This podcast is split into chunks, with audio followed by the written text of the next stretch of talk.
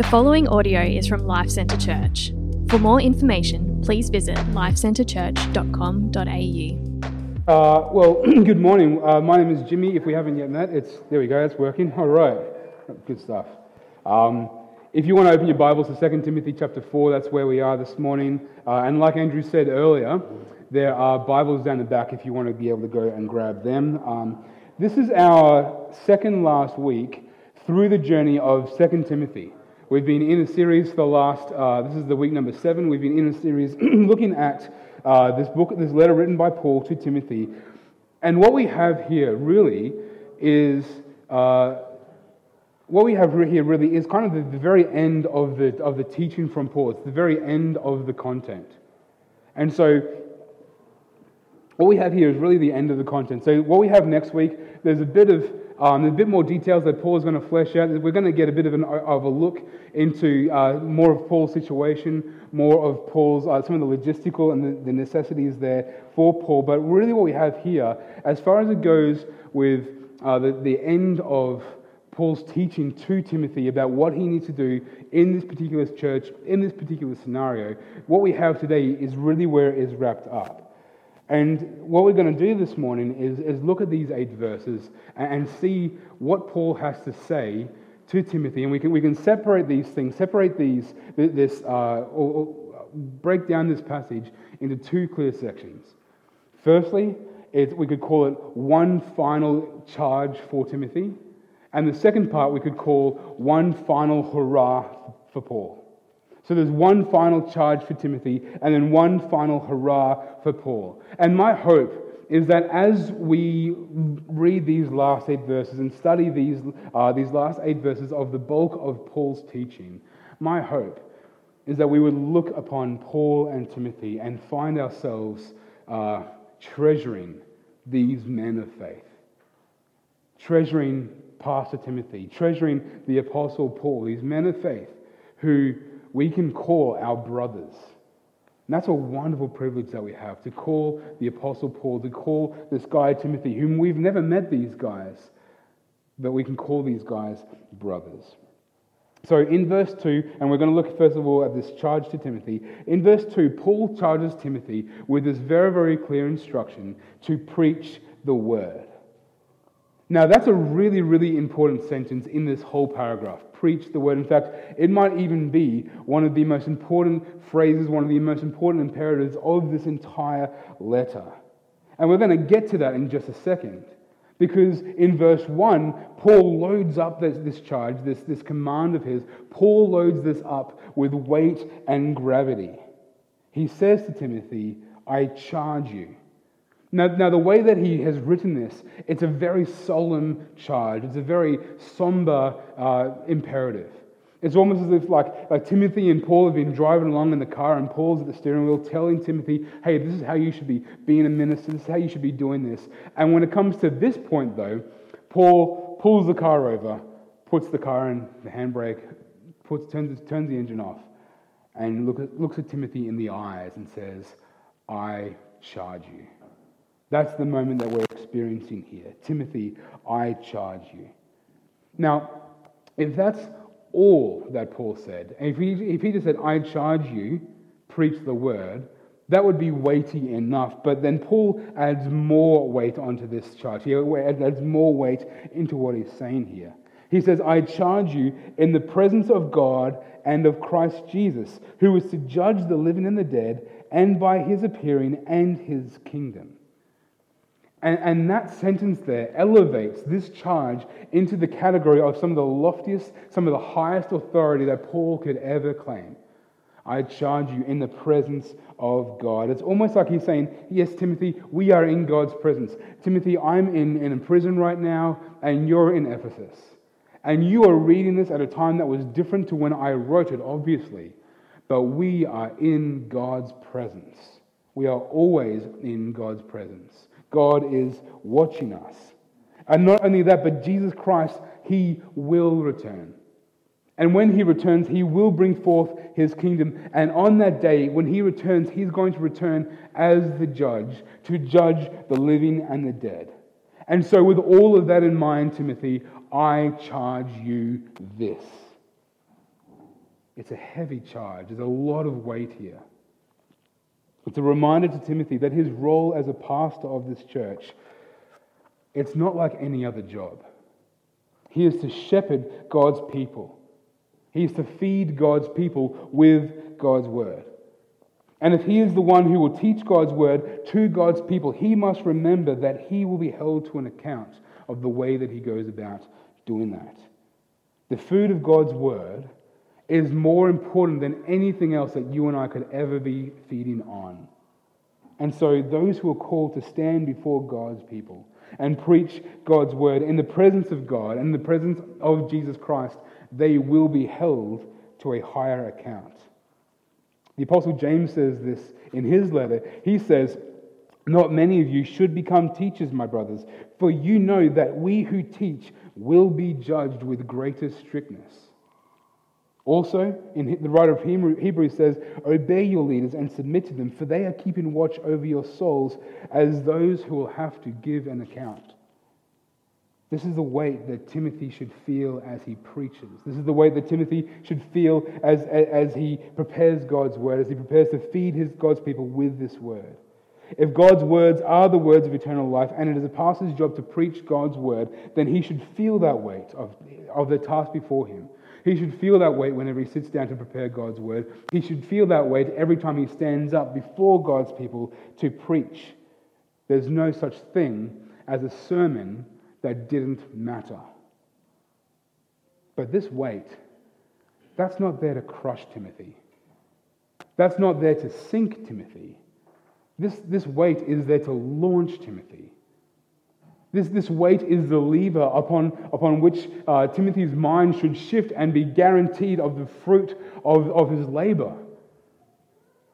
God's word does not return to him void. And so, as Timothy prepares to preach God's word, he should know that God's word comes with a way, with such a way that his, way, his, uh, his, word will actually not return to him void.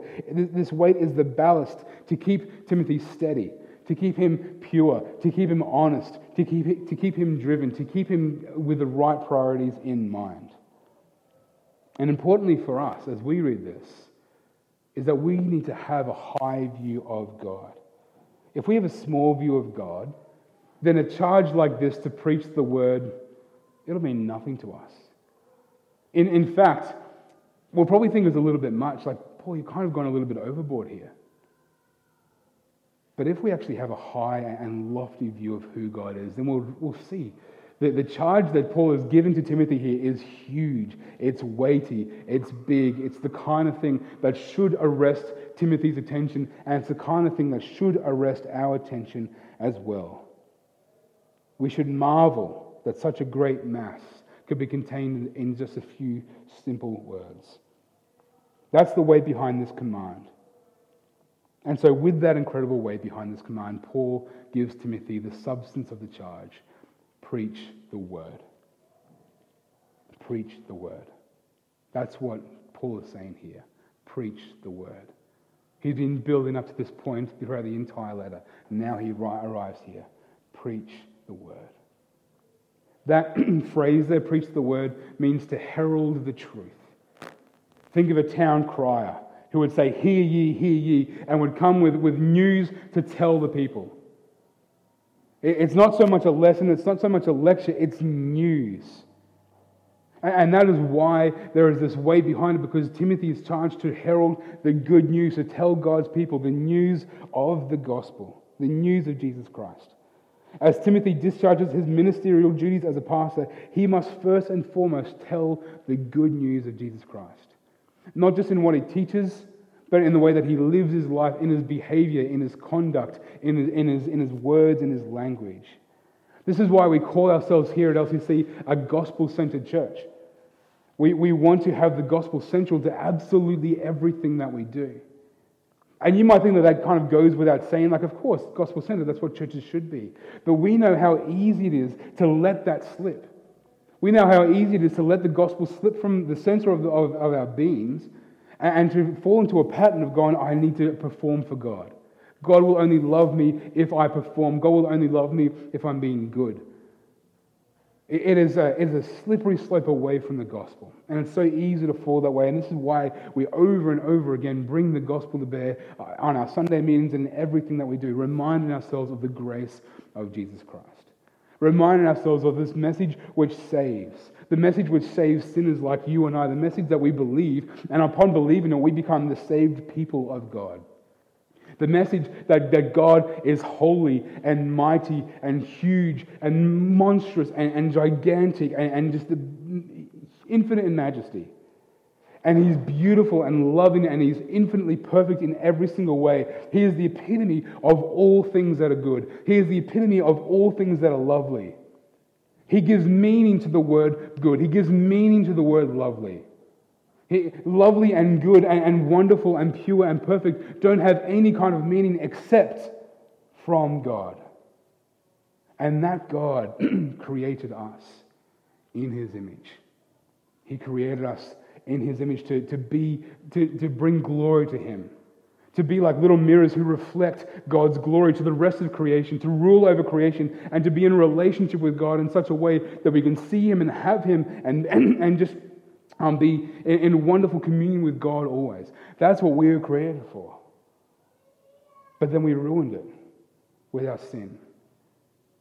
Sin came in, and, and instead of ruling over creation, we took that further and we wanted to rule over God. We wanted to supplant God's place. We wanted to be the center of the universe. And so we, we rebelled and, and we despised the Holy One. We despised the, the ancient, perfect, holy God because we wanted to be there ourselves. And even though we rejected and despised him, though, yet God, being infinite in his love towards us, still sought out a relationship with us. And so he established a people who could again reflect the beautiful wonder of who God is. They could worship God in truth, they could worship God in holiness, they could worship the one true God. And yet his people messed it up again. And, but it's okay because God was building it to a point where, at an appointed time in history, He Himself would enter into creation in the person of Jesus Christ. God sent Jesus. And He demonstrated, Jesus demonstrated uh, the perfect life, the perfect relationship with God, complete and utter alliance and communion with God the Father. And yet His people rejected Him and hung him on a cross to die. But his death was actually part of his plan for mankind. That in dying, he would absorb the wrath of God against the sins of mankind and again, upon his own body. And even though he died, he was resurrected, springing back to life. And instead of death having the final say, Jesus killed death and made it possible for everybody who trusts in him to actually be able to say that is true of themselves. And then God, and then Jesus ascended into heaven and, and sent the Holy Spirit to come and, and, be with us and point us back towards Jesus. Point, point our eyes towards Jesus all the time and, and cause us to, and to be convinced of the truth and the beauty of God. And then and for those who, who trust in Him, they will be given new life, they will be given eternal life. And at the end of their life, there's going to come a particular day where Jesus will return. And Paul's going to tell us in just a few moments that for those who trust in him, they will be crowned with a crown of righteousness. And even so, even though we stripped the crown off Jesus' head by our sin, he's going to place a crown of righteousness, righteousness on our heads by his love for us. And he's going to put that crown on our heads. And we're going to be restored to full relationship with God once again. We're going to see him in the, in the face. We're going to see him. And we're going to have a beautiful, wonderful eternity with him, singing his praises, wearing crowns of righteousness forever, enjoying God the Father, enjoying God the Son, and enjoying God the Spirit, singing songs to him forever. That's the good news. That's the wonderful good news that we believe here.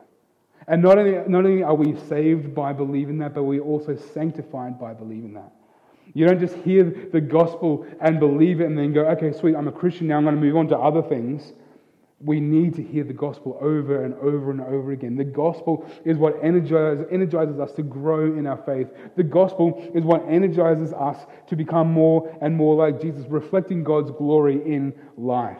And so we obey Jesus more and more because of the good news. Not just because it's our duty, not because we feel like we have to earn our place or to keep our place.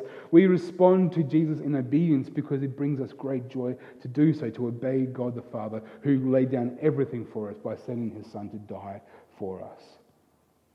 Can you see why Paul exercises the greatest amount of authority that he can muster to tell Timothy to preach the gospel? We need to hear the gospel. There is so much weight of this. Uh, Timothy must proclaim the good news of Jesus Christ. And then he goes on in verse 2 to flesh out more of what that means. Timothy must be ready to do this in season and out of season, he says. Meaning that there's going to come times where it is more convenient and far easier to preach the gospel than at other times. Regardless, Timothy is instructed still to be ready to bring the good news to bear upon every scenario. You and I would do well to have the gospel on repeat, to continue thinking about what God has done for you. Wake up in the morning with that on your mind, thinking through what has God done for me? Who is God? What has He done for me? What does that say about me? That He loves me so much that He would lay down His life for me. And have that on repeat so that when someone comes, and the time will come when someone will say, Hey, why do you go to church on Sunday mornings? Why do you do the things that you do? Why do you say the things that you say? Why don't you use that particular language? Why don't you do these things?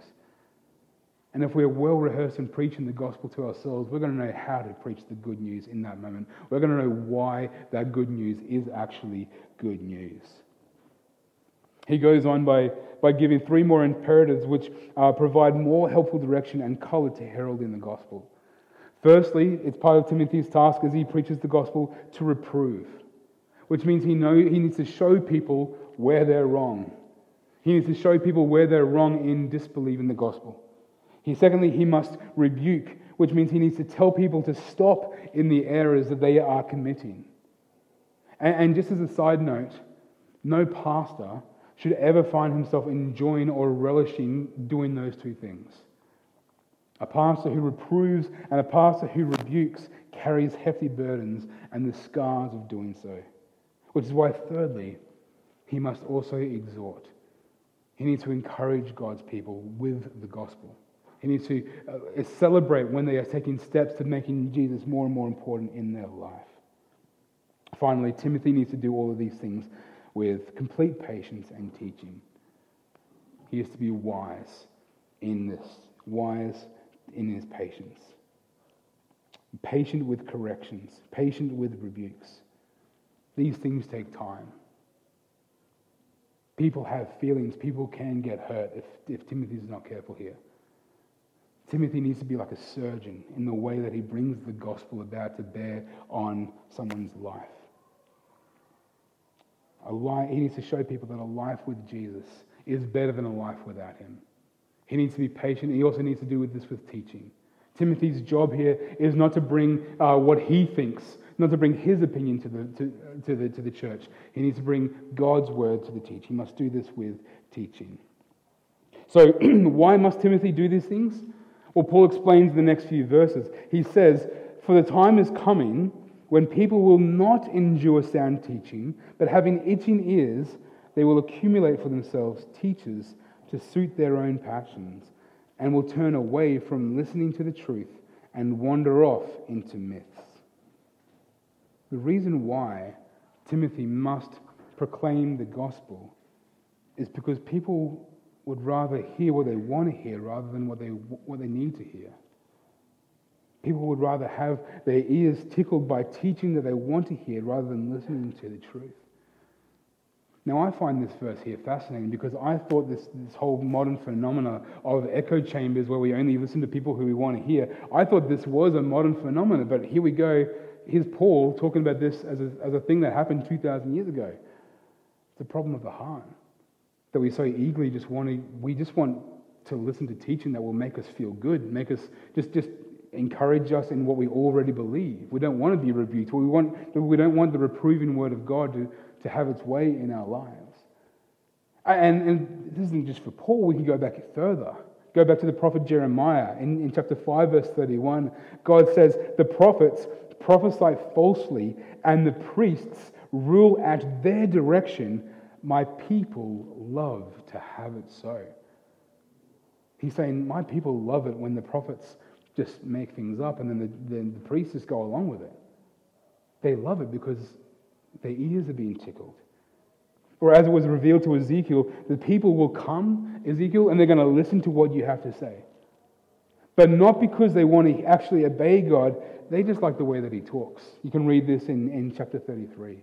They just like the way that Ezekiel talks. They want to tick that box. They want to say, Yeah, I want to listen to the prophet today. That was really, really good. I'm not going to apply any of that. I just liked hearing it. I liked, I like you to think that I actually went and listened to Ezekiel teach.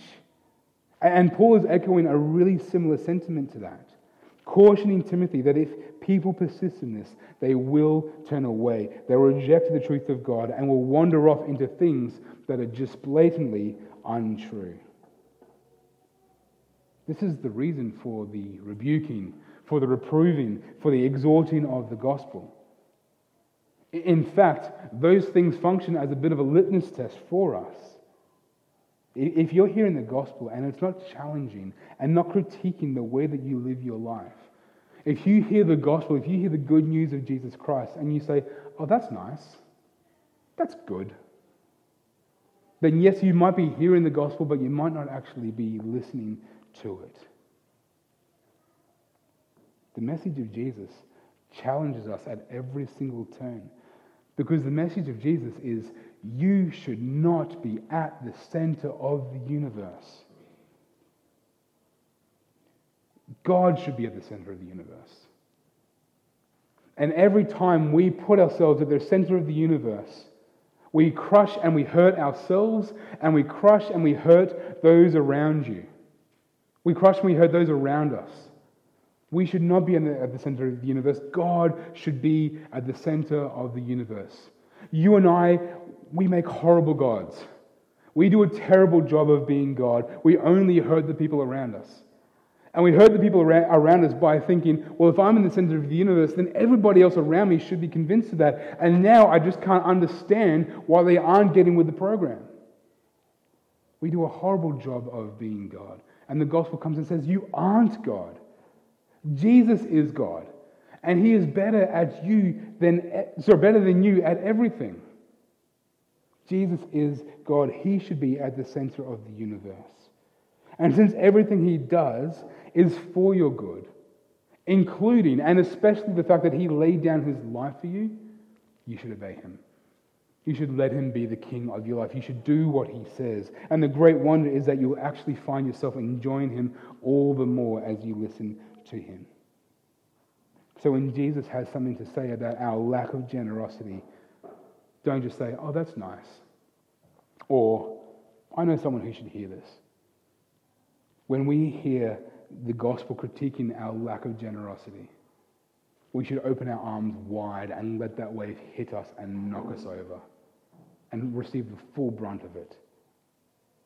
And, and respond by becoming more and more like Jesus in every way possible. And that goes not only for our lack of generosity, it also goes for our addiction to gossip. It goes to our insatiable greed, our unquenchable gluttony, our private drunkenness, our secret prejudice, our horrid pride, our hidden lust, and our utter laziness, and about 10,000 other things, and then the rest.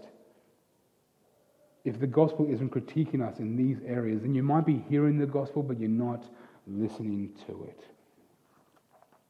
We need to let Jesus reprove and rebuke us. And then, as we do that, we'll also find that in Jesus, his overwhelming love for us, he's not given up on us. He, Jesus has not given up on you and I. Isn't that wonderful news? He's patient with us. He, hasn't, he doesn't regret saving you. He is so glad that you're part of his people. He is so glad that you're in his kingdom. He's so glad that one day he gets to put that crown on your head. He is unbelievably patient with us. One of my favorite stories uh, from the Gospels, and I might even say this is maybe the favorite story, um, is from John 21. And I, I, encourage you to go and read John 21 this afternoon and just pay attention to all the small little details because they're just great. It's just after the resurrection, and the, the Peter and the apostles, John's there, and a few others, and they're out fishing. And Jesus comes to the edge of the water and calls out to them, Have you, have you caught anything? And they say, No. And he said, Why don't you put the, the net on the other side? And like, I'm no fisherman, but I know that doesn't make sense. And yet, he, they, so they do that, and, and there's so many fish that they can't actually, they can't actually drag the net, the net into, the, into the boat. So they've got to drag it to shore. And, and John says, That's the Lord. And Peter gets his coat and he wraps it around his waist and jumps in and swims over to Jesus. And he finds Jesus is there on the beach and he's got a fire going and he's making breakfast for these guys some bread on the fire, fish. And it's this really wonderful moment where, where, Jesus says, Hey, Pete, go get some of that fish. And so Pete goes and he gets the fish and he brings it back. And can you just imagine Jesus cooking? Like, I, I, that, that thought is still sinking into my heart this week. Like, Jesus cooking. Like, there's a lot of questions I've got about that. But just Jesus cooking over a fire on the beach with, with fish that had been caught 10 minutes earlier, if that. And here's Jesus making, making fish for his disciples for, for breakfast. Now, here's what's really remarkable about that. This is just a few days after the crucifixion. This is not long after that at all. And, and Peter, the one that Jesus is making food for, Peter is the one who denied Jesus that night three times before the rooster crowed. I think we could all understand that for Peter, probably being anywhere near Jesus, the, the guilt and shame that would well up for that. But it's non existent here in, in the face of a Savior who's making him breakfast. Jesus is unbelievably, he's infinitely patient with us. And you might feel separated from Jesus right now because of the sin that's in your heart, the sin that's dwelling there, the, the stuff that you can't let go of, the, the stuff that you just can't seem to shake, the, the sin that you just can't seem to run away from or rid yourself of, and you're ashamed, and you think that right now God has a scowl on his face, and maybe he's thinking something in his mind like, You shouldn't be here. Maybe everybody else in this church, they have a right to be sitting here, but you've gone too far. You've stuffed up too badly. You shouldn't be here. Friends, the gospel tells us the opposite. The gospel tells us, no, Jesus saves sinners like you and I and is infinitely patient with us. Timothy needs to heed Paul's instructions about the proclamation of the gospel to a hostile world. Timothy, you need to be sober minded. You need to keep your head. You need to endure suffering. It's coming, it won't stop, and it won't wait for you. You need to endure it. Timothy, you need to do the work of an evangelist. Be a herald of good news. Keep proclaiming it. Timothy, you need to fulfill your ministry. Do all the duties that are required of a minister in such a way that it honors the one who called you. And, and that's really kind of the final instructions that Paul gives to Timothy. That's it. It's not the last thing that Paul has to say. He's going to talk about a bit more that we'll look at next week. But he goes on just now by upholding himself again as an example to Timothy that Timothy should follow. And, and this is what he did in the passage that we looked at last week, where he held himself as an example.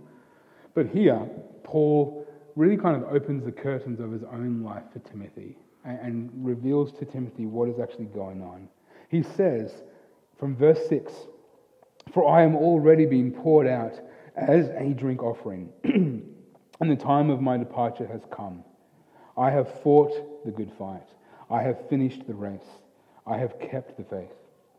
Henceforth there is laid up for me the crown of righteousness, which the Lord, the righteous judge, will award to me on that day, and not only to me, but also to all who have loved his appearing.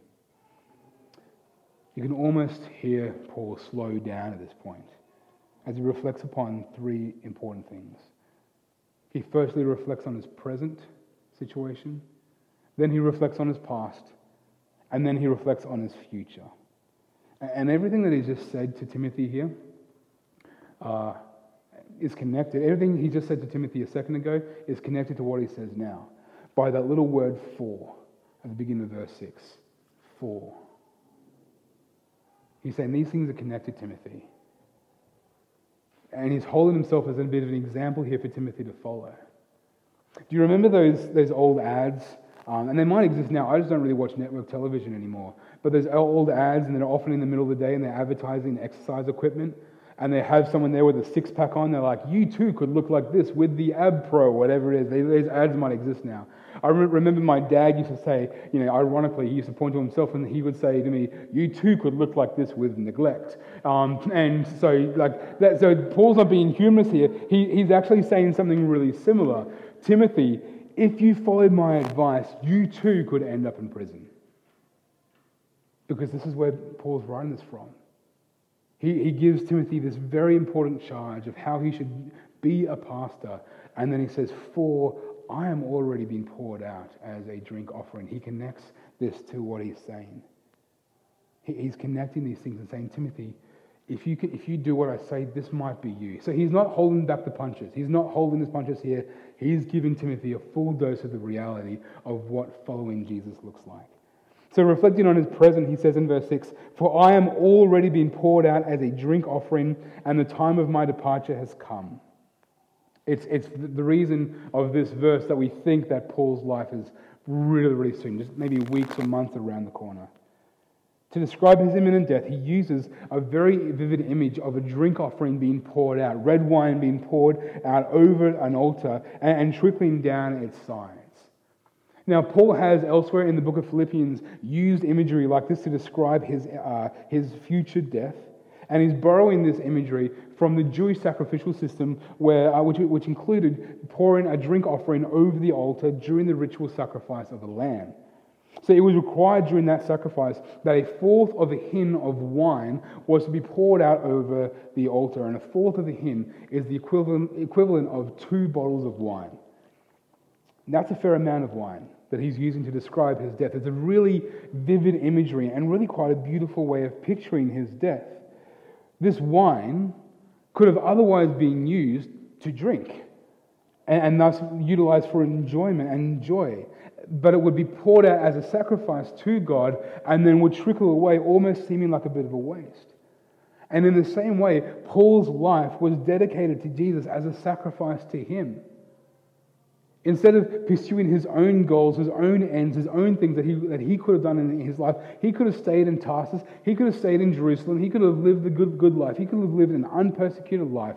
He could have lived life in such a way that he didn't end up in a Roman prison but he doesn't. He, he's dedicated his life as a sacrifice to the Lord.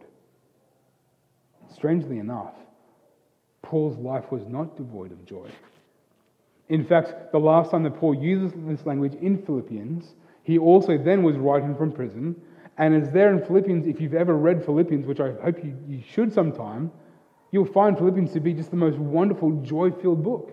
He's writing from prison and he says, Rejoice in the Lord. Again, I say rejoice.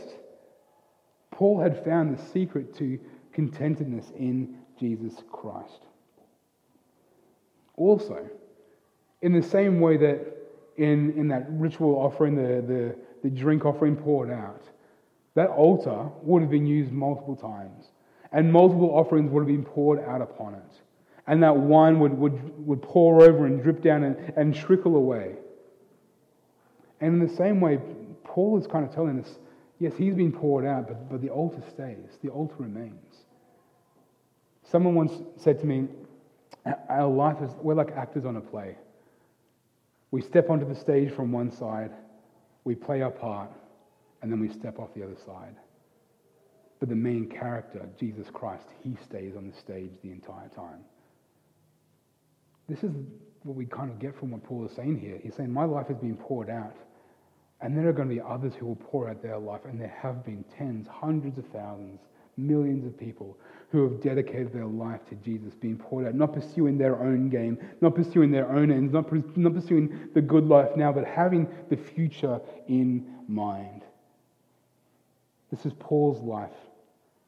This is how he played his part. And the last few drops are now being poured out.